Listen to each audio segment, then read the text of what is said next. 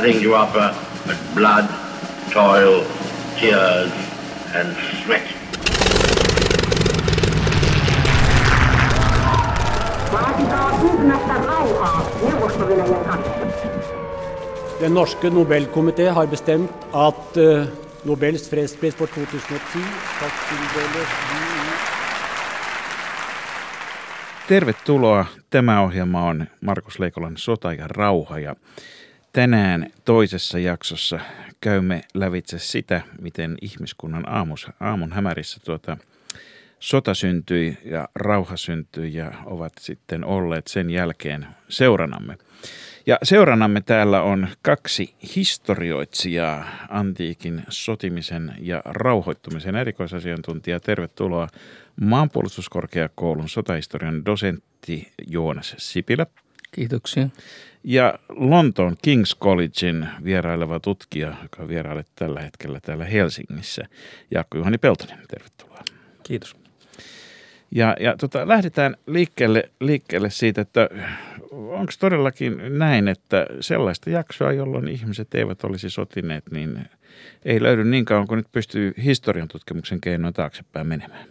Ihmiset on konfliktiherkkä laji, ja sitten on toinen kysymys, että missä vaiheessa on mielekästä puhua sodasta tai sodankäynnistä.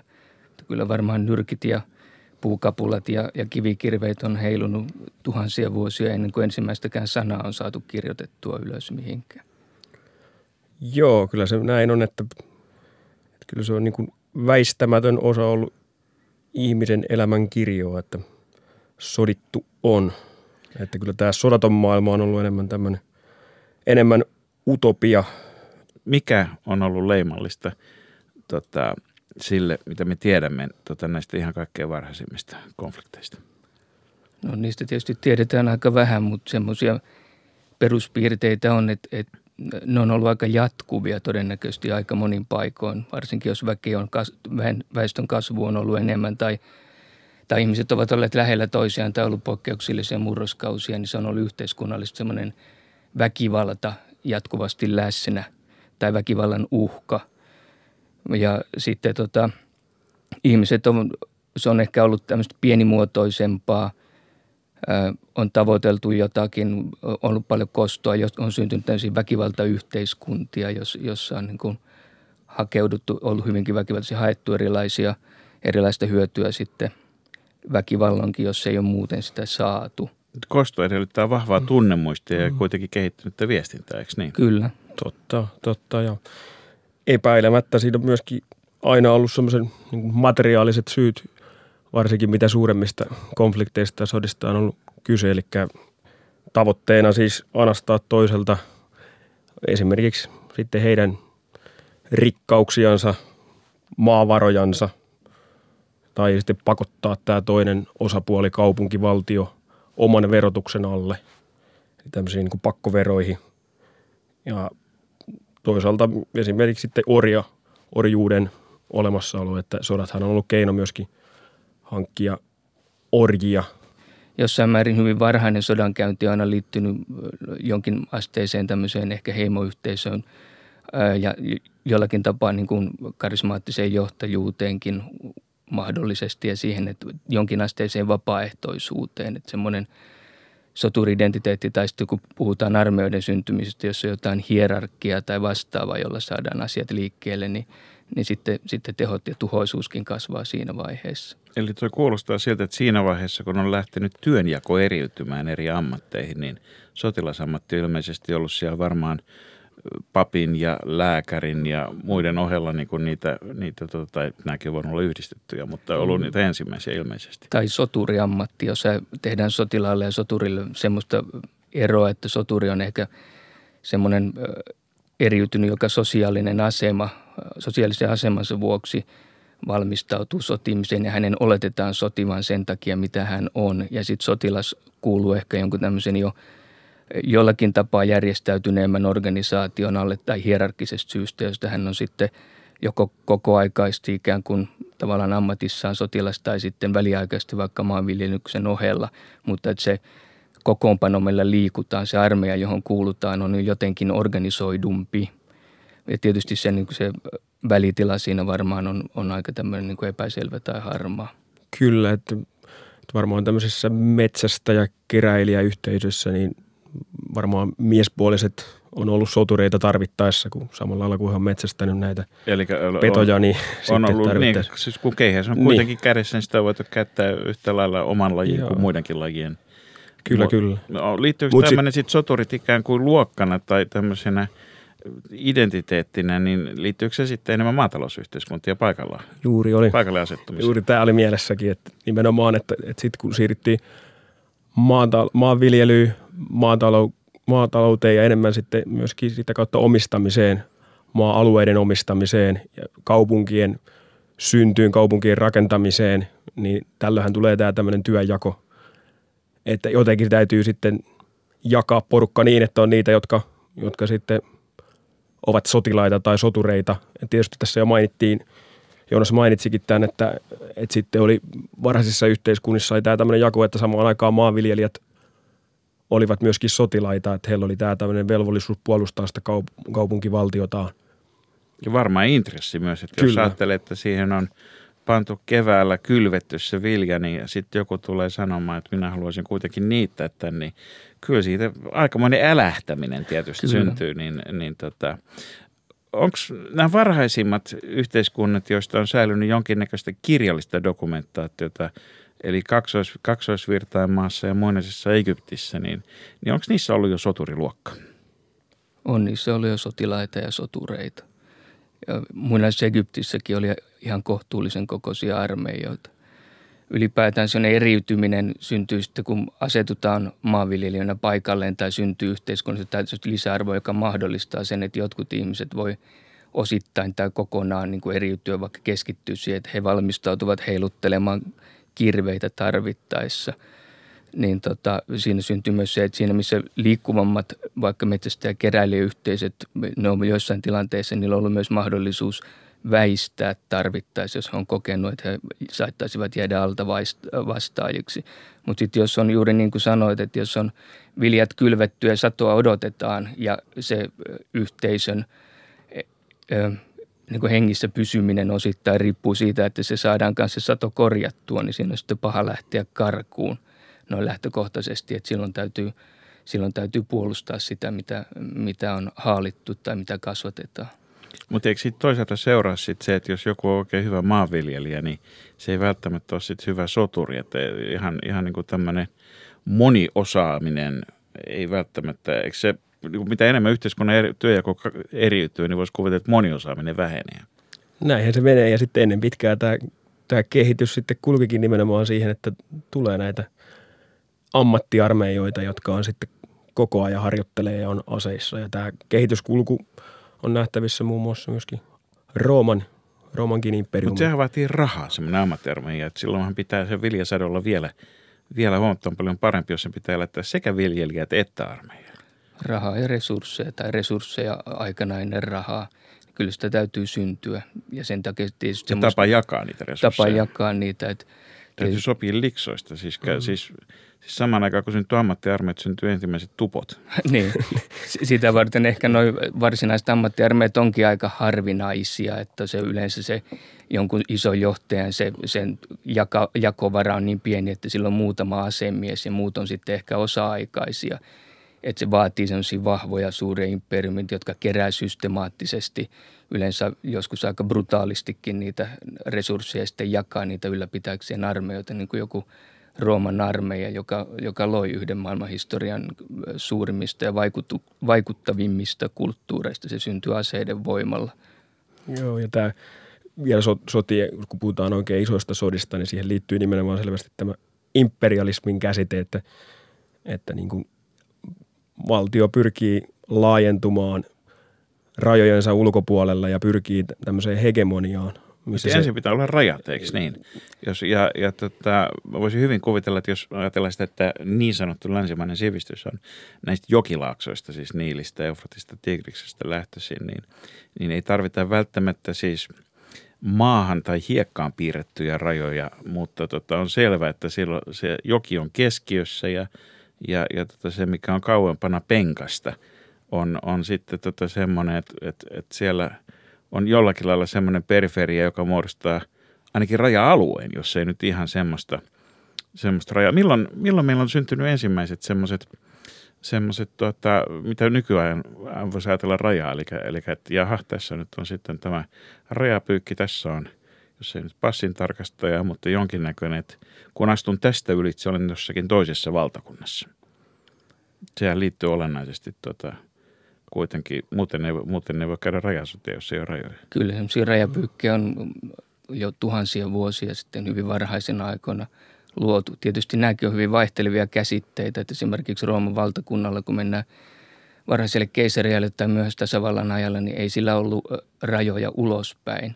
Rooman valtakunta oli niin kuin valtakunta ilman rajoja. Se jumalat oli antanut roomalaisille imperiumin, käskyvallan yli koko maailman. Me ollaan löydetty, tai arkeologisessa kaivauksessa on löytynyt provinssien, niitä roomalaisten maakuntien rajoja, mutta ei ensimmäistäkään valtakunnan rajaa sen takia, että niitä ei ollut, kun ideologisesti kaikki oli Roomaa. Ja ka- Se on tavallaan hirveän yksinkertaisesti. Kyllä, mm-hmm. kun kaikki lähestyy roomalaisia, ne on jo lähtökohtaisesti tavallaan alisteisessa suhteessa, mikä sitten saattoi tulla yllätyksenä erilaisille kansojen edustajille, että roomalaisten kanssa ei tasavertaisesti voinutkaan neuvotella mistään. Eli oikeastaan meidän pitäisi sanoa pelkästään, että kaikki tiet vie Roomaan, vaan myöskään, että yksikään tie ei tule ulkomailta. Niin, se, joo, näin voi sanoa. Yksikään tie ei tule ulkomailta, mutta joskus tulee sotaisia heimoja ulkomailta. Joo, ja niitä samoja teitä pitkin niin, tietenkin. Vaikka niin. Se onkin kuinka kotimaata. Ja helpompihan näitä rajoja oli nimenomaan tietysti määrittää, että on joku rajajoki. Niin se on niin selkeä, selkeä niin kuin merkki tai sitten tiheä metsä, vuoristot. Mutta karttoja on myös ollut olemassa aika kauan loppujen lopuksi. Jos ajattelee, ihmiset on pyrkinyt niin kuin luomaan jonkinnäköistä, tota, kun on piirretty merkkejä paperille, niin aika pian on piirretty myöskin jonkinnäköisiä maiseman representaatioita. Ja sitten on vähintäänkin sijoitettu sinne jotakin kaupunkeja ja paikkoja, just näitä jokia, niin... Mikä, mikä, merkitys, mikä merkitys näillä on ollut rajojen synnylle ja, ja sotimiselle, koska eikö toisaalta karttoa niin kuin yksi niitä ihan perustyökaluja sotimiselle tänäkin päivänä? On toki tänä päivänä hyvin vahvasti, mutta tässäkin meidän on liian helppo mennä siihen meidän nykyaikaiseen lähestymiseen, että semmoisia vaikka topografisia karttoja, mikä, miten me mielletään maailmaa ja mitkä meille avautuu, niin ne on vaan niin kuin koulussa opittu ja me ei ymmärretäkään sitä, että kuinka paljon se vaatii kouliintumista. Ei roomalaisesta maailmasta ollut semmoisia topografisia karttoja samassa mielessä olemassa kuin, kuin meille on. Et jos ajatellaan nykyistä Euroopan karttaa, niin me tiedetään, mitä se tarkoitti. Rooman keisarille se ei kyllä ihan, ihan samalla tavalla avautunut, vaan oli erilaisia tapoja lähestyä maailmaa. Monasti niin kuin paikkoja tai etäisyyksiä kuvattiin sillä tavalla, että oli paikan nimiä ja niiden välisiä etäisyyksiä teitä pitkin. Ja joskus näistä tuli skemaattisia karttojakin, mutta ne ei ole sillä tavalla niin kuin, äh, samalla tavalla karttoja kuin mitä me käytetään. Eli tavallaan mikä on yksi syy, mikä selittää muinaisessa sodankäynnissä esimerkiksi sitä, että luotettiin hirveästi oppaisiin, koska tarkkaan ottaen nyt ei tiedetty mitään. Kun keisar aikanaan hyökkäsi Britannian saarelle, niin niin tota, hän kyseli paikallisilta gallialaisilta kauppiailta ja lähetti yhden upseerin kalerissa purjehtimaan sinne, joka kuitenkaan ei uskaltautunut rantautumaan. Ja, ja kyseli sillä tavalla kokosi tietoa, että mitä hän siellä on. Hän ei levittänyt eteensä Britannian karttaa ja tehnyt siitä suunnitelmia, että miten legionat etenee. Tavallaan se niin kuin sodanjohtajan iso työ on ollut semmoinen tiedustelullinenkin, että jotenkin on täytynyt selvittää, että mihin kummaan sitä oltaisikaan menossa tai mitä siellä ehkä on seuraavan kukkulan takana. Toivottavasti Joo. Jopa se on luotettava. Ja sitten tietysti... Itse asiassa useinkaan ne eivät olleet, ja se on semmoinen oikein topos siitä, että miksi armeijat tuhoutuu, on se, että ilkeät oppaat niin kuin Efialteesta lähtien, tai petturit on aina niin kuin, joka johtanut harhaan tai olleet kaksoisagenttejä. Eli, eli, eli, eli kaksoisagenttien historia on yhtä vanha kuin sodankäynnin historia. Ja sitten toinen tapa, jolla sitten saatiin tietoa tämmöisistä alueista, jolle me, johon mentiin vallottamaan, oli tietysti aiemmat historian kirjoittajien teokset. Esimerkiksi jos mennään antiikin maailmaan, niin vaikkapa hyvä esimerkki on tämä Xenophonin teos Kyroksen sotaretki, joka kertoo tästä epäonnekkaastakin retkestä, kun kymmenentuhatta kreikkalaista palkkasotilasta, soturia menivät sitten Persian, Persian imperiumiin mukaan tähän kahden hallitsijan väliseen kiistaan, ja sitten kun he sieltä takaisin tulivat, niin Xenophon kirjoitti siitä retkestä, kun nämä sitten palasivat takaisin Kreikkaan. Ja nyt sitten ajatellaan, niin tämmöisissä teoksissa on niin kuin paljon, historiankirjoittajien teoksissa tietysti siellä on paljon tätä itse taistelukuvausta, joka on tietysti tuleville kenraaleille ja sotapäälliköille oppimateriaalia, mutta myöskin sitten paikkoja. Kerrotaan maantieteellisiä yksityiskohtia. Ja näitä teoksia sitten taas seuraavat sotapäälliköt luki, ja on hyvin oletettavaa, että esimerkiksi Aleksanteri, Suuri-Makedonian kuningas Aleksanteri kolmaskin sitten mahdollisesti nimenomaan tätä Xenofonin teosta saattoi lukea. Eli siltä osin hän sai sieltä tämmöistä tietoa topografiasta.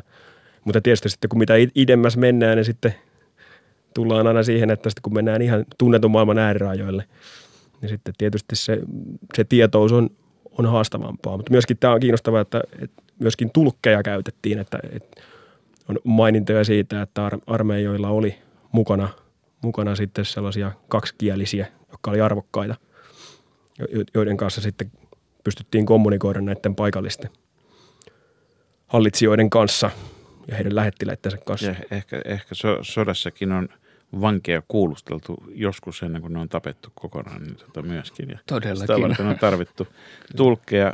Jaakko-Juhani Peltonen, sä oot tutkinut erityisesti Aleksanteri Suurta ja hänen imperiumia ja sotaretkiä. Mikä tekee Aleksanterista suuren tämän päivän näkökulmasta? No, ihan viime aikoinahan tietysti tämä epiteetti suuri on, on joidenkin tutkijoiden keskuudessa haluttu kyseenalaistaa, ja että oliko Aleksanteri... Jos nyt ollaan pari tuhat vuotta sen kanssa eletty, niin ei nyt ryhdytä niin, hätiköimään. Ei, ei ruveta hätiköimään, että, mutta roomalaiset oli kovin vakuuttuneita siitä, että Aleksanteri oli nimenomaan suuri, mutta että mikä, mikä sitten Aleksanterin perinnössä on, hänhän on edustanut semmoista niin kuin ihmiskunnan historiasta tai siitä eteenpäin tällaista niin kuin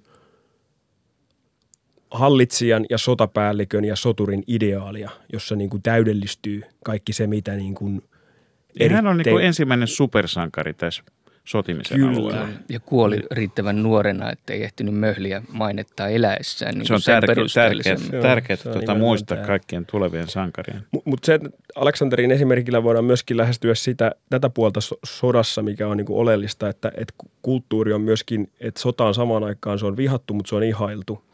Eli hyvin varhaisissa kulttuureissa ja antiikin kulttuurissa suurimmat sankarit on sotureita ja maineikkaita taistelijoita. Esimerkiksi kreikkalainen mytologia tuntee Trojan sodan sankarit, Akilleuksen, Odysseuksen, toisaalta sitten Herakleen voittamattoman sankarin. Ja nyt sitten jos miettii Aleksanteria, niin hänestä kerrotaan, että hän, hän nimenomaan ihaili Akilleusta, joka oli sitten äidin puolelta hänelle sukua, ja Heraklesta, joka olisi ollut tarinan mukaan isän puolelta sukua.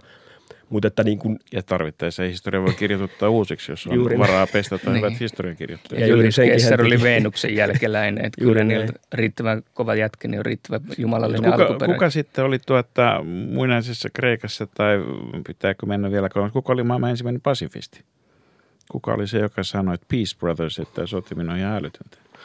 Tämä on aika hyvä kysymys. Tämä on hyvä kysymys. Että se on paha mennä sanomaan, että hänellä on todennäköisesti käynyt kalpaten. Niin.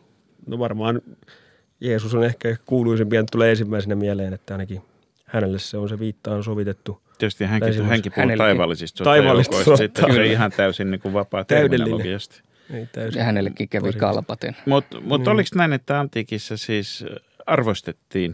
Sä puhuit kuitenkin, että myöskin vihattiin sotaa, mutta siis arvostu, arvostaminen oli se normi, ja ei paljon kannattanut normista poikata, jos ylipäätään kuului siihen kansanosaan, jolta jotain kysyttiin. Kyllä, jos ajatellaan vaikka Rooman valtakuntaa, varsinkin myöhäistä Savallan varhaisen keisarikunnan aikana, niin se ylimistö, ne senaattorit, jotka sitä harvainvaltaa piti, niin se resurssi, mistä he kilpaili, millä he haki niin kuin sitä johtoasemaa siinä, sitä alfa-uroksen asemaa aina, siltä kun oli, halusivat olla kukkona tunkiolla, niin se oli gloria. Semmoinen kunnia, jota sai tietynlaisista asioista, mutta ennen kaikkea lähes ainoastaan sodan keinoin. Ja sen takiakin se kulttuuri oli kauhean sotainen, koska niillä roomalaisilla ylimyksillä oli hirveä tarve saada sitä gloriaa. Se triumfi, jossa nousi melkein Jumalan asemaan yhdeksi päiväksi, joka myönnettiin, niin se myönnettiin yksinomaan sotaisista ansioista. Piti tappaa, ryöstää, voittaa riittävän monta vihollista, että oli sen mahdollista päästä siihen. Paljon, paljon semmoinen niin kuin normisaldo, että pääsee tuonne finaaliin, niin vihollisia, mitä suurin piirtein edellytettiin. No sehän vaihtelee aina, että sitä mukaan, että on huonoina sotavuosina vähempikin. Huonoina sotavuosina vähempikin ja sitten tietysti siinä on vähän ehkä alkanut paisua siinä vaiheessa, kun nämä suuret sankarit, Pompeiukset ja keissarit ja kumppanit sitten lähetti niitä tilityksiä, että kuinka monta sataa tuhatta on milloinkin tapettu ja orjuutettu ja kuinka monta taistelua voitettu. Mut palataan Aleksanteri, palataan Aleksanteriin vielä tuota. Mielenkiintoista on se, että hän keräsi ison sota, sotajoukon ja me tiedämme, että hän oli makedonialainen. Tietysti tähän pitää lisätä, että ei ole jotenkin mielestä pohjoismakedonialainen noin tämän päivän perspektiivistä, mutta yhtä kaikki Makedoniassa varmasti ei ollut niin mieletöntä määrää ukkoja aseisiin. Eli, eli jossakin vaiheessa tämmöisen niin kuin vallatusarmeijan perustaminen on varmaan edellyttänyt se, että siihen pitää saada rekrytoitua muitakin kuin niin sanottuja meikäläisiä. Miten se on tapahtunut? Millä Joo. ne on motivoitu? Ja no se Makedonian tarina oli tietysti se, että, että, että niin kuin tämä Filippos toinen, joka oli Aleksanterin isä, niin hän loi tästä Makedonian, joka oli perinnöllinen monarkia, toisin kuin Kreikan kaupunkivaltiot oli, muun muassa Ateena oli demokraattisen hallitus, hallitusmuodon edustaja. Ja nämä oli erinäisiä kaupunkivaltioita ja heillä oli omat, omat lakinsa, mutta sitten tämä Filippos loi, nimenomaan hän oli yksi näistä imperialismin edustajista. Hän loi, loi sitten tällaisen militaristisen yhteiskunnan, hän tämän kreikkalaisen hopliittijärjestelmän, hän duunasi sitä, muun muassa kehitti tämmöiset sarissa keihäät, jotka oli viisi ja puoli metriä pitkät. Hopliitti oli tämmöinen niin kuin raskas jalkaväki, hyvin varustettu jalkaväki. Eli hän panosti niin kuin myöskin sotateknologiaan. Ehdottomasti. Ja nyt sitten tässä kävi niin, että Filippos vallotti nämä kaupunkivaltiot alaisuuteensa, mutta hän kuoli. Ja sitten tämä hänen poikansa Aleksanteri peri ei ainoastaan kruunun, vaan myöskin idean siitä, että lähdetään tekemään tämmöinen su- suuri sotaretki Persian imperiumia vastaan, joka no, oli siis semmoinen. Yksi, kaksi tuli päähän. No tässähän oli semmoinen tausta. Joonas, kun varmasti muistaa tämä persialaissotien historia, eli kreikkalaisethan oli, olivat sotineet persialaisia vastaan ja saaneet torjuntavoiton. Marathonin taistelun, Thermopylaen taistelun ja Salamin taistelun on näitä Kreikan kaupunkivaltioiden keskeisiä tapahtumia. Mutta tästä, tästä, niin kuin, tästä menneisyydestä, joka oli siis sataviisikymmentä vuotta aikaisempia asioita, niin nyt tämä Aleksanteri ikään kuin loi tällaisen sotapropagandan. Eli hän, hän vetosi näihin kreikkalaisiin kaupunkivaltioihin, jotka oli siis jo vallotettu. Todellisuudessa nämä kaupunkivaltiot oli menettänyt oman itsenäisyytensä. Esimerkiksi Ateena on menettänyt demokratiaa ja se oli korvattu makedonialaisella itsevaltiudella. Mutta hän vetosi nyt näihin kreikkalaisiin kaupunkivaltioihin ja sanoi, että nyt lähdetään kostoretkelle. Eli kostetaan ne, ne asiat, mitä persialaiset oli tehnyt. Eli vaikka minä olenkin valloittanut teidät, niin itse asiassa teillä on vieläkin parempi vihollinen kuin minä. Yhteinen vihollinen on aina hyvä juttu. Kyllä, tämä on varmaan myös yksi näitä ihan perustavanlaatuisia asioita, että tota, älkää katsoko tänne, katsokaa tuonne päin. Niin se tuntuu olevan historiassa, että sisäisiä ongelmia on ratkottu tällä kastu maton alle, kun on löydetty yhteinen vihollinen ja lähdetty sotimaan ja vielä jos on voitettu, niin se on voinut tarjota pitkäaikaisempaakin helpotusta. Mutta kertokaapas Joonas Sipilä ja Jaakko-Juhani Peltonen, että mitä varten koululaisia pitää rääkätä ja kiusata Thermopylailla ja Salamiin ja Maratonin taisteluilla? Miksi nämä pitäisi osata tai tietää, mikä niissä on, on niin merkityksellistä? Kyllähän nyt aina tuommoiset on hyviä tarinoita, kuinka altavastaajat pärjää isoa idän jättiläistä vastaan tai niin jotain se on vastaan. Hyvä draama siis. Se on hyvä draama, niin kuin Ö, niin tyhmältä kuin se ehkä kuulostaa, mutta sodassahan on aina tämmöinen draaman elementti myös, vaikka kuinka on kauhistuttavaa, niin se myös vetoaa. Ja mi- missään ei ole niin suurta draamaa kuin siinä, että asettaa henkensä alttiiksi jonkin asian takia. Ja jos siinä vielä kerrotaan tarina hyvin, kun menneisiin viitataan, niin sehän on tosi vetoavaa. Ja tällaisillähän on sitten perusteltu milloin mitäkin, vaikka sitä, että lähdetään uudestaan sotaan. Joo, ja kyllähän tämä, itse asiassa tämä uhrimieli yhteisön puolesta uhrautuminen, pro patria, niin sehän on itse asiassa yhteisön ajattelulla todella tärkeä ja länsimainen ajatus siitä. Ja sehän on tietysti myöskin tässä sodankäynnin mekaniikassa taustalla myöskin, eli se ajatus siitä, että, että yksilö, vaikkapa sotilas, uhraa oman elämänsä yhteisön edun hyväksi, niin tämähän on tietysti, tämä on se arvomaailma, mikä oli sitten jo antiikissa no, millä, voimakkaasti. Millä saatiin motivoitua? Oliko se, oliko se raha vai oliko se pakottaminen? Tota, mehän tiedetään se, että nykyajasta, nykyajasta että esimerkiksi puna-armeija, niin, niin tota, toisessa maailmansodassa, niin se oli hyvin yksinkertaisesti, millä puna-armeija saatiin liikkeelle. Siellä oli poliittinen komissaari Nagan kädessä ja sanoi, että jos et mene ampumaan vihollista eteenpäin, minä ammun sinut kuulankallon takapäin. Mm. Mutta tota, minkä näköinen oli, oli tuota, sotilaskoutien ja sotapäällikköjen motivointityökalupakki antiikissa? No aika laaja.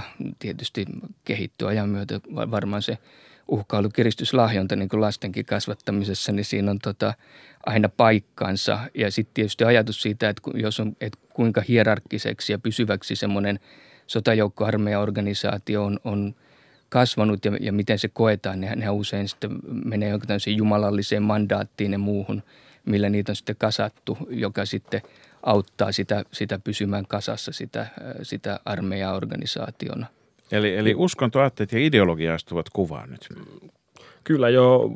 Ei voi ehkä sanoa useinkaan antiikinkaan sodissa välttämättä voisi sanoa, että, että uskonto olisi ollut syy konflikteihin, mutta totta kai sitä on käytetty. Koska onko antiikus... helpompi lähteä taistelemaan, jos joku uskottavasti selittää, että jumalat on meidän puolella? Ehdottomasti ja se on melkein välttämätöntä, että näin pitää olla. Eli että sotapäällikön pitää... pitää vakuuttaa sotilailleen, että jumalat on meidän puolella. Ja esimerkiksi Aleksanterikin kohdalla meillä on kertomuksia siitä, että hän oli tämmöinen suosikkitietäjä Aristandros, joka muun muassa Gaugamelan taistelun ennen sitä taistelua ratsasti hänen rinnallansa. Ja eri tilanteissa hän sitten tulkitsi enteitä tietenkin sillä tavoin, että useinkin, että jumalat ovat meidän puolellamme ja tämä, tämä taistelu tullaan voittamaan. Elikkä, ja sitten tämän lisäksi mainitaan muun muassa kaldealaisia tietäjiä. Et, et, et niin kun, tää oli sitäkin mielessä tärkeää, koska vielä verrattuna nykyään ihmiseen, niin vanhan ajan maailmassa niin ihmiset oli uskonnollisia. Tämä uskonto oli heidän arjessaan. Koko yhteisön hyvä lähti siitä, että on, on tämmöinen Pax Deorum, eli jumalten rauha vallitsee, eli yhteisö pitää huolta siitä, että suoritetaan tarvittavat rituaalit, että että jumalat on tyytyväisiä. Toisaalta sitten, jos hävittiin sodassa, niin saatettiin selittää sillä, että näitä rituaaleja oli laiminlyöty. Tunteeko historia myös tietäjiä, jotka on menettänyt päänsä huonojen ennustusten takia? Niin, no ei nyt äkkiseltään tule mieleen, mutta varmaan näinkin on käynyt. Niistä, niistä, niistä ei jäänyt hirveästi dokumentteja. Yksi roomalainen konsuli ennen suurta meritaistelua, kun pyhät kanat ei oikein nokkinut viljaa, niin kuin piti, ehkä ne oli merisairailta, niin kyllästyi niihin, että juokoot sitten ja nakkasi ne laidan yli mereen. Sitten tietysti kun tuli suuri häviö siitä taistelusta, niin tämä, tämä konsulin tämmöinen suorastaan niin kuin jumalia loukkaava toiminta toimi osaltaan selityksenä siitä, että miksi asia nyt menikin niin pahasti pieleen. Eli, eli kannattaa aina pitää niin kuin kanat messissä loppuun asti varmuuden vuoksi. Rom- tai muita merise- meriselityksiä. Niin. Kyllä. Ja kysymys, että miksi, miksi on lähdetty sotimaan, niin liittyy myöskin epäilemättä myöskin tähän maskuliinisuuteen, eli militaristiseen maskuliinisuuteen, eli miehuulisuuteen. Eli ajatellaan sitä, että tosimiehet, tosimiehet sotivat ja se on ikään kuin sotaa täytyy olla, että miehille on paikka, jossa he voi osoittaa miehuulisuutensa. Ja, ja naiset on ollut tietäjiä ja, ja monella tapaa arvostettuja ja päteviä erilaisissa kulttuureissa sitten fasilitoimaan sitä, että vaikka armeijat saadaan liikkeelle ja saadaan niille huoltoa olevaisuuteen. Se, että naiset keskimäärin on pienempiä kuin miehet ja ei, ei siitä johtuen ole ihan niin hyviä heiluttamaan kirvestä tai miekkaa, ei kuitenkaan tarkoita sitä, etteikö naiset olisi ollut mukana siinä yhteisön ponnistuksessa. Ja joskus se on vähän samalla tavalla hassua, kun meillä sanotaan, että, että Everstillä ei olisi tekemistä rykmentin hyökkäyksen kanssa sen takia, että hän ei ammu ketään, vaan on ainoastaan kartan ääressä. Jos mietitään sitten tämmöisiä erinäköisiä näitä nimenomaan sotimiseen liittyviä työnjaon keinoja, niin eikö jousimiesten tai jousiampujien homma olisi esimerkiksi sopinut naisille ihan hyvin, kun siinä ei tarvitse samalla lailla semmoista monenkymmenen kilon astaloa heiluttaa? Kreikkalaisilla oli mytologiassa oli amatsonit sitten, niin jos puhutaan näistä naissotureista, mutta se oli... Onko amatsonit tarua vai totta?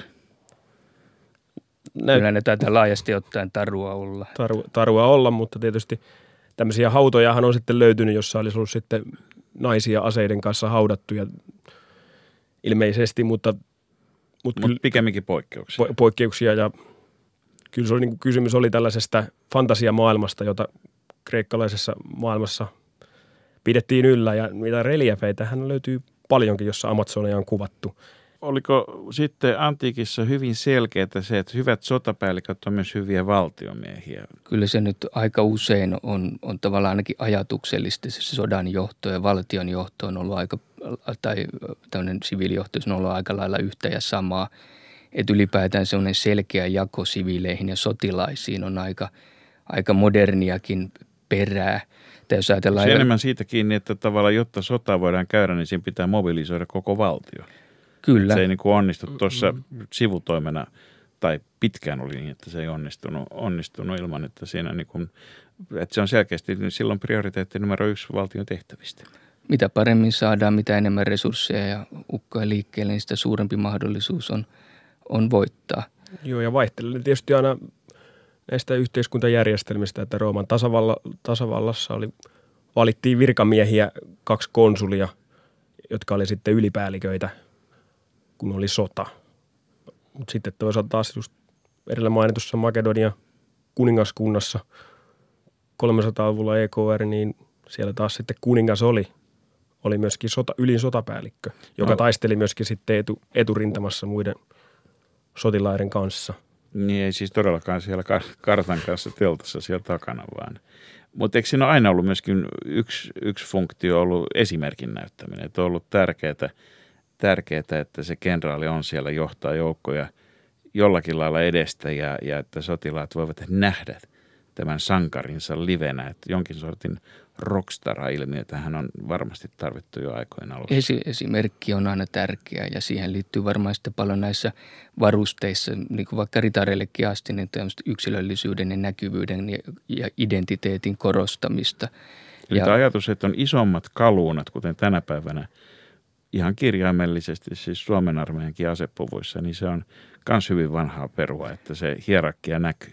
Kyllä, ja sitten tietysti kun on yksilölliset varusteet, niin se on myös näkymistä, nähdyksi tulemista sillä tavalla, että sitten se soturi on näkyvillä sille päällikölleen, kun hän tämän päällikön eteen suoriutuu jostain mainiosta asiasta. Ja jos sitten sattuu olemaan se oranssi korppikotka tai joku muu kypärän päällä, niin sitten saa, menee palkkiokin sille, kenelle se kuuluu. Joo, ja kyllä se niin kuin tämä sotilaiden uskollisuuden näkökulmasta oli, että, että sen sotapäällikön kenraalin piti olla sellainen, jota he todella ihaili ja johon he oli kiintyneitä ja jonka puolesta he halusi vuodattaa omaa ja toisten verta.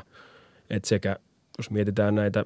Eli, eli lojaliteetti nimenomaan sotapäällikköä kohtaan on myöskin hyvin vanha asia. Kyllä. Joo, ja tämä oli se piirre, mikä sitten sanotaan, että Rooman tasavaltakin murtu keisarivaltaan, oli nimenomaan se, että kun siirryttiin palkka-armeijaan Marjuksen ajalla sata seitsemän, E K R sata, siirryttiin tilanteeseen, jossa, jossa valtio maksaa, maksaa sotilaiden varusteet, eikä niin, että so, nämä kansalaiset itse varustavat omat sitten varallisuutensa mukaan. Verot omat, valtion maksettaviksi niin, ja niin, varusteet myös. Niin, niin tämä johti nimenomaan siihen kehitykseen, että, että nämä legionalaiset oli uskollisia tälle sotapäällikölleen. Että Mariuksen jälkeen tuli sitten Sulla ja Pompeius ja Caesar.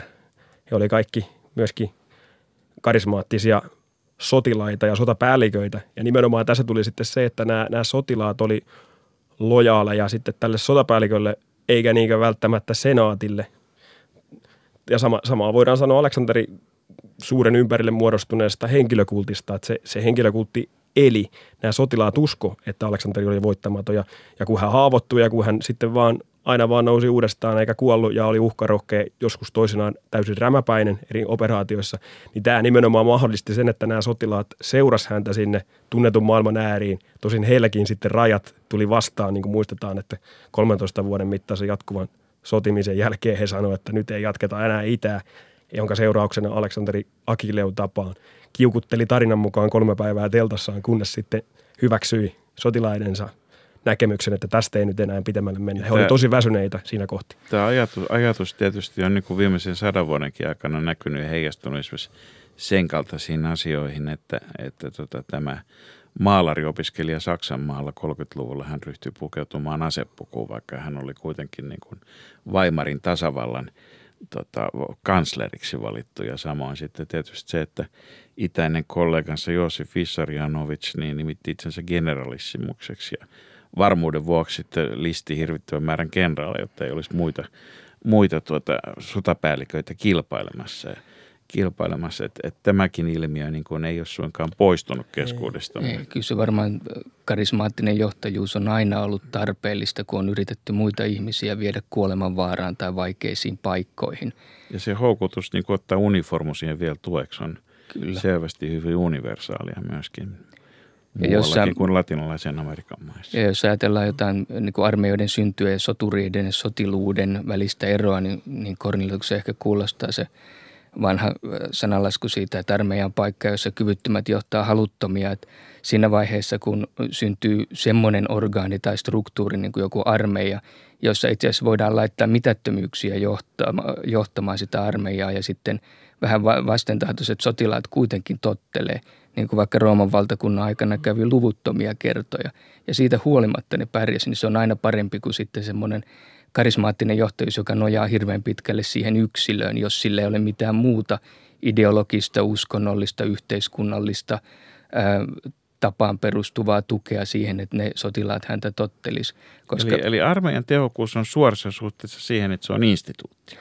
Hyvin vahvasti. Silloin voidaan puhua enemmän, enemmän armeijasta. Että karismaattinen johtajuus, joka johtaja, joka johtaa kylän miehet ryöstöretkelle, niin aina hän on osannut johtaa ja innostaa ja käyttää resursseja, mutta sitten, sitten joskus ne on, tai aina jossain vaiheessa väsyy, sairastuu, haavoittuu, on muuten vaan erittäin huono päivä ja sitten alkaa pelottaa itseään ja muita, mitä suurimmissa määrin.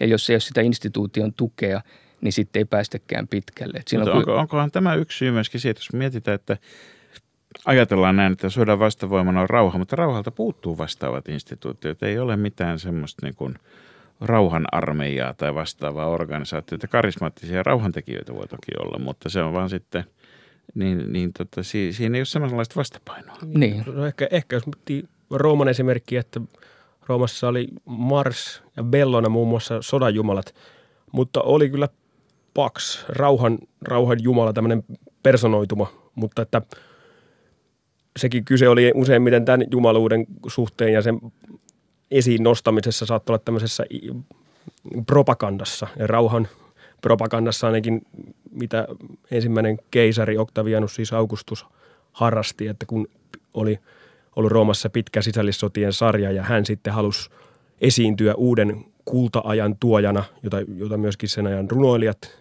kuten Vergilius, korosti, mutta hän myöskin sitten rakennutti Mars-kentälle Roomaan rauhan alttarin, Ara Pacis Augusteen, joka nimenomaan sitten propagoi sen puolesta, että hän oli nyt se todellisuus. Hän esiintyi ikään kuin tasavallan palauttajana, vaikka hän sen todellisuudessa vei. Hän oli ensimmäinen keisari. Hänestä tuli ensimmäinen keisari, mutta että... Tämä nyt ei ole ihan ensimmäinen kerta, kun rauha on ollut sota ja sota niin. Rauhaa jo ennen Orwellia. Ja tässä on ehkä silleen, ajatellaan myös liian niin kuin dikotomisti sillä tavalla, että on sota, jonka vastinkappale on rauha, kun roomalaisilla se tuppasi olemaan silleen, kun kaikki maailma kuului heille, niin ensin oli, rauha oli se tila, joka seurasi Rooman aseiden voittoa. Niin sen jälkeen, kun vastustajat... Sodittiin, joku, jotta saataisiin rauha. Kyllä. Hmm. Vastustajat kukistettiin tai, tai he oppivat rakastamaan Roomaa, eli alistuivat Roomalle. Että sille, et ei, ei solmittu rauhaa sodan vastapainoksi, vaan rauha tuli sitten, kun roomalaiset oli voittaneet. Pax Romana, roomalainen rauha, on kuitenkin ensimmäinen semmoinen selkeä ja universaali käsite rauhasta. Mitä se tarkoitti? Mitä se piti sisällään? Ja miten se, missä suhteessa se ei ollut rauha nykyaikaisessa mielessä? No nykyaikaisessa mielessä tietysti tätä ehkä meidän ajatuksia värittää se, että me eletään aivan historiallisesti, maailmanhistoriallisesti poikkeuksellisessa tilanteessa täällä, aivan käsittämättömän rauhan keskellä täällä Suomessa. Että jos ajatellaan tämän päivän mittapuilla Pax Romanaa tai, tai tota sitä Rooman valtakuntaa, niin se oli äärimmäisen korruptoitunut, huonosti hallittu sotilasdiktatuuri, jossa nojattiin usein väkivaltaan. Mutta jos katsotaan taas historiallisessa perspektiivissä, niin Jotainhan siellä on tapahtunut. Galliassa oli vaikka kuinka paljon kyliä, jotka sotivat keskenään, oli paljon linnakkeita. Siellä galli- gallialaisheimot harrastivat päiden irtileikkaamista ja muiden trofeiden hankintaa. Mutta viisikymmentä sata vuotta sen jälkeen, kun roomalaiset oli vallannut alueen, niin siellä on menestyviä kaupunkeja, joissa on monipuolista elinkeinotoimintaa. Kaupungeissa ei ole muureja vastaavaa, että jotain tapahtuu. Että vaikka meidän mittapuulla kaupungit oli väkivaltaisia, oli jatkuvaa ryöstelyä, vaikka maantierosvojen uhkaa tai vastaavaa, ja yhteiskunta oli kaukana tasa-arvoisesta tai reilusta, mutta kuitenkin niin kuin sen ajan mittapuulla verrattuna aikaisempaan, niin jotain kyllä merkittävää on tapahtunut, ettei sitä su- suotta puhuta. Joo, että ajatellaan pelkästään vaikka varhaiskristittyjä, että jos ei olisi ollut tätä Pax Romanan aikakautta, niin aika vaikeaa olisi sieltä tämmöisten saarnaajien mennä ja liikkua hyviä teitä pitkin ikään kuin valtioiden rajojen. Kuka, kuka tämän keksi tämän termin ja mihin tarkoitukseen? Mistä se, mistä se syntyi? Miksi jonain päivänä todettiin vaan, että itse asiassa nythän meillä on Pax Romana. Kukaan ei varmaan julistanut sitä ensimmäisenä. No, kyllä se varmaan periytyy aika pitkälle Augustuksen rauhanpropagandaan ja tähän uuden aikakauden koittamiseen. Sisällissodat on loppunut, nyt eletään kaikki, kaikki rauhassa, vaikka Augustuskin kyllä laajensi valtakuntaa joka suuntaan ja soti siellä ja täällä sen kun kerkesi. Mutta tota, sitä, ei sitä ei lasketa, kun ne oli niitä barbaareja, jotka oli väärässä jo lähtökohtaisesti. Joo, ja tämmöisiä, niin kuin sisäl, tämmöisiä kapinoita, esimerkiksi juutalaissodat kuusikymmentäkuusi seitsemänkymmentäkolme, Pudikan kapina Britanniassa, tällaisia, mm. mutta että niin kuin rajaseuduilla, missä ne legioonat oli, niin siellä sitten niitä kahkoita oli, mutta siis kuitenkin niin kuin Joonas totesi, niin se oli kuitenkin poikkeuksellista tämä, tämä Pax Romanan aika, niin kuin Ihmiskunnan, ihmiskunnan historian mittakaavassa, mitä silloin tähän no, Välimeren sit, alueelle saatiin. Sitten kun Pax Romana loppui, niin sanoiko joku, että no nyt se on ohi sitten, nyt ollaan taas parabellum sodassa? Ei kyllä sitä varmaan niin kuin sotimista koskaan jätetty tai unohdettu, mutta kyllä sitä kun yhteiskunnallinen epävakaus kasvoi, niin, niin kyllä sitten kaikki huomasi, että vaikka kuinka hoettaisi, että rauha on ja, ja mukavaa on, niin sitten saattoi ihmisten elämään käydä, käydä ilmi, että ei näin nyt välttämättä ihan olekaan. Aika nopeasti kuitenkin varmaan kävi ilmi, ilmi se, että pelkästään kyse ei ole siitä, että kuinka monta äijää ja kuinka monta keihästä on yhdellä puolella ja onko niitä enemmän kuin toisella puolella. Eli sodankäynnin historialle aina on ollut tyypillistä myöskin erinäköinen strateginen ja taktinen taitavuus. Toisin sanoen vähemmistöt on voinut voittaa enemmistö tekemällä asioita toisin. Tota, meidän kuulijoitamme varten nyt kysyisin Jaakko-Juhani Peltonen ja Joonas Sipilä, ketkä kolme antiikin sotapäällikköä on ne, jotka on syytä muistaa heidän strategisen ja taktisen taitavuutensa takia? Mitä he tekivät eri lailla, mitä he tekivät toisin? No, numero kolme. No tietysti, numero kolme oli sanottu no, numero, numero yksi. ykkösestä. No niin, lähdetään Täytyy tietysti sanoa Gaius Julius Caesar, jo ihan jälkimainensa myötä hyvin merkittävä hahmo, joka oikeastaan niin kuin tuhosi koko Rooman tasavallan siinä omien toimiensa ohella ja, ja oli aivan erinomainen karismaattinen sotapäällikkö, joka käytti sitä instrumenttia, mikä Rooman yhteiskunnassa oli luotu sotaa varten, niitä legioonia, ja käytti niitä hyvin. Mutta mitä hän teki toisin kuin edeltäjänsä? Pystyy käyttämään isoja joukkoja ja hänellä oli jonkinnäköistä semmoista näkemystä ja uskallusta, joka kantoi hedelmää. Julius Caesar oli suuri uhkapeluri ennen kaikkea siis siinä mielessä, että useammin kuin kerran elämänsä aikana hän laittoi kaiken yhden kortin varaan. Ja hänellä oli sitten sitä, sitä niin kuin taistelukentän taitoakin siinä määrin, että päätyy olemaan voittoisa joskus jopa epätoivoisten tilanteiden jälkeen. No sitten Jaakko-Juhani Peltonen, kuka on numero kakkonen? No tässä justiin sitä vähän mietin, että pistäänkö Aleksanterin sitten toiseksi vai ensimmäiseksi? Että no panna Aleksanteri sinne kuitenkin palkintopallille. Mik, miksi Aleksanteri, mitä, mitä hän teki sitten strategisessa tai taktiikassa sen kaltaista, millä viholliset, jopa isommatkin viholliset, niin saatiin nujerrettua? No kyllähän tämä hänen henkilökohtainen presenssi taistelukentällä ja se, että hän halusi myöskin itse ratkaista taisteluita. Eli tämä makedonilainen raskas ratsuväki hetaero, joka peru... joka pohjautuu tämmöisiin makedonilaisiin ylimysperheiden poikiin, jotka oli kasvatettu yhdessä prinssin kanssa. Ja tämä raskas ratsuväki, Aleksanteri halusi yleensä niin kuin miettiä sen taistelun niin, että, että sitten hän, tämän, hänen oma ratsuväkiosastonsa hyökkää oikealla hetkellä siihen viho, vihollisen selustaan ja aiheuttaa sitten sellaisen kaosmaisen tilanteen. Eli hän sanoi näille pojille, että nyt on teidän sankarihetkenne tässä näin juuri oikeassa kohdassa. Ja toisaalta myöskin sitten tämä itsensä likoon laittaminen. No, hän, hän oli kyllä tämmöinen sotapäällikkö, jos, jos tämä, tämä rämäpäisyys, rämäpäisyys ja uhkarohkeus meni sitten sille tasolle, että hän vaaransi koko armeijankin kohtalon. Ja siinä mielessä hän on poikkeus. Kuulostaa aika samankaltaiselta, jos mietin niin tota, tässä. Mutta me puhutaan kuitenkin henkilökohtaisista ominaisuuksista, mutta mikä niin kuin ihan kylmän analyyttisesti niin kuin sotataito mielessä, niin kuka, kuka me pannaan kolmanneksi tuonne palkintopallille vielä?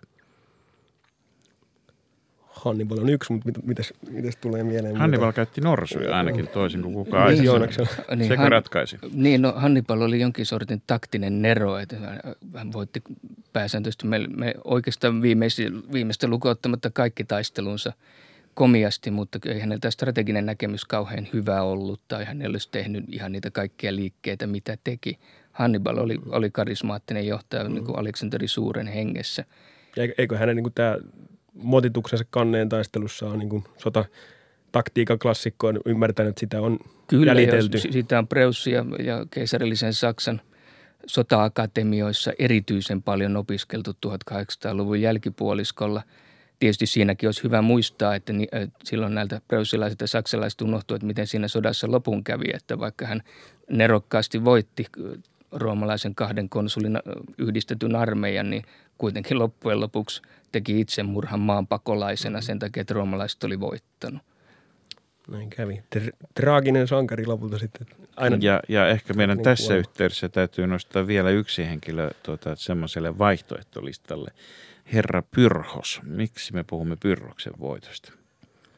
No Pyrrhus oli, oli makedonilainen kuningas näitä Aleksanterin linjan jälkeläisiä tavallaan Makedonian äh, valtaistuimella ja hän sitten teki erilaisia diilejä ja, ja otti osaa myös tuolla Italiassa käytyihin kamppailuihin ja siitä myöden sitten tota, toi tämmöisen hellenistisen äh, ammattiarmeijan Italiaan ja tarkoituksena löylyttää roomalaiset ja kävi lukuisia taisteluita heitä vastaan ja, ja tuppasi niitä voittamaankin, mutta kärsi aina suuria menetyksiä ja jonkun tämmöisen taistelun jälkeen hänen kerrotaan huudahtaneen, niin vielä yksi tällainen voitto, niin oli perikadossa, että oli, niin kuin, ne oli hyvin raskaita voittoja.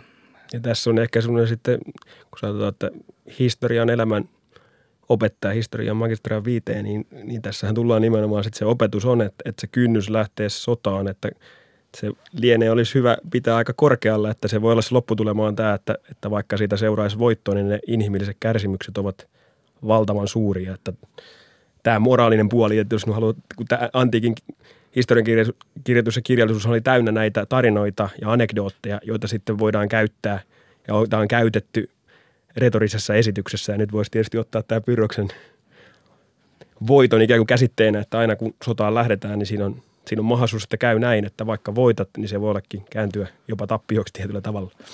Niin, se sotimiselle on ominaista paitsi, että sitä on aina ollut, niin myöskin se, että sen lopputulosta ei voi tietää välttämättä etukäteen. Tämä oli Sota ja rauha, toinen jakso ja kiitoksia hyvin paljon meidän historioitsijoillemme Jaakko-Juhani Peltonen ja Joonas Sipilä. Lähetys myöskin Areenassa niin kauan kuin sotia ja rauhoja piisaa.